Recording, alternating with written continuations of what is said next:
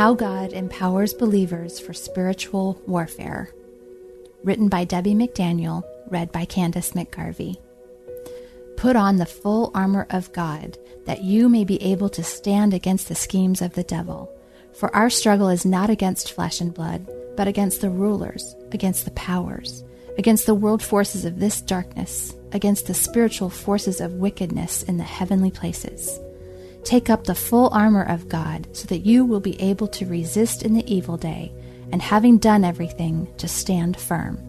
Stand firm, therefore, having girded your loins with truth, and having put on the breastplate of righteousness, and having shod your feet with the preparation of the gospel of peace.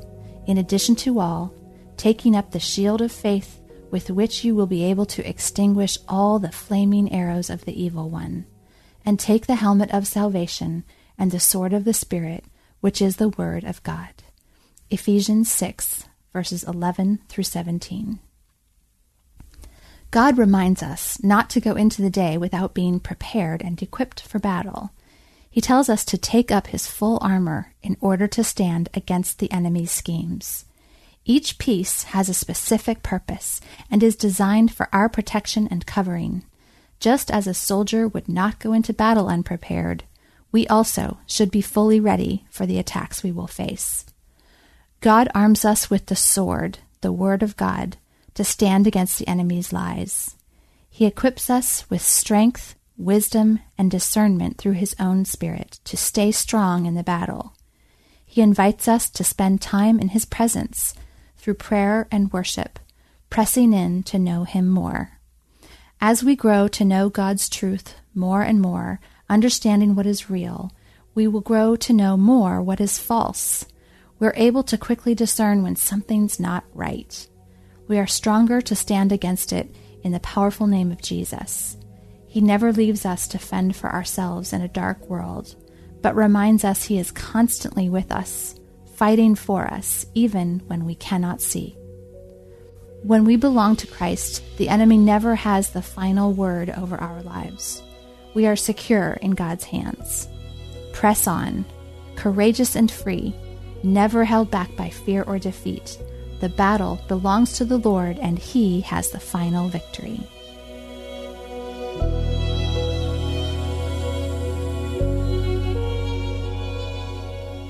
Hey everyone, thanks for listening to Your Daily Bible Verse, a production of the Salem Web Network.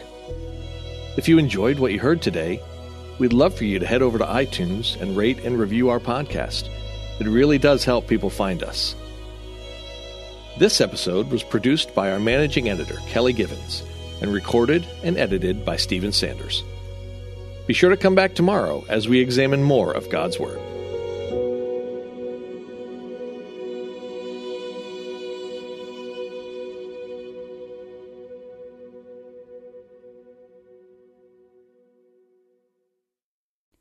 Christmas. For most kids, it's the most joyful time of the year. But this Christmas, 1.5 million children will spend the holiday separated from a parent because their mom or dad is behind bars.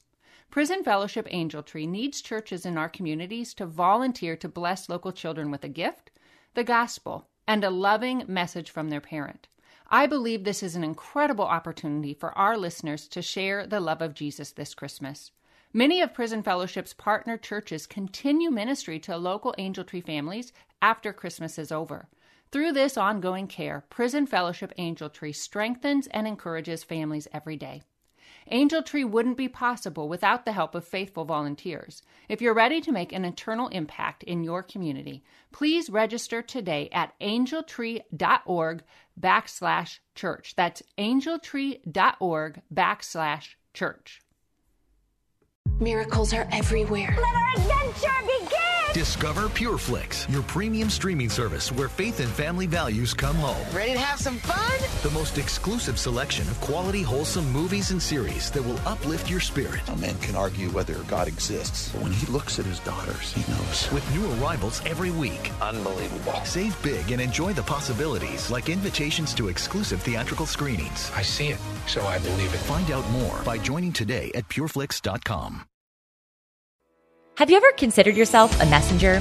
I mean, you are called by God, and aren't we all praying the big prayer, "Here I am, Lord, send me"?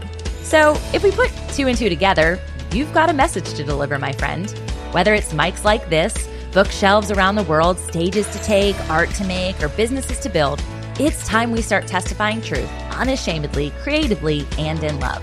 My name is Tamara Andress, the host of the Messenger Movement Podcast, which is designed to catalyze Christians to speak, write, build, and testify.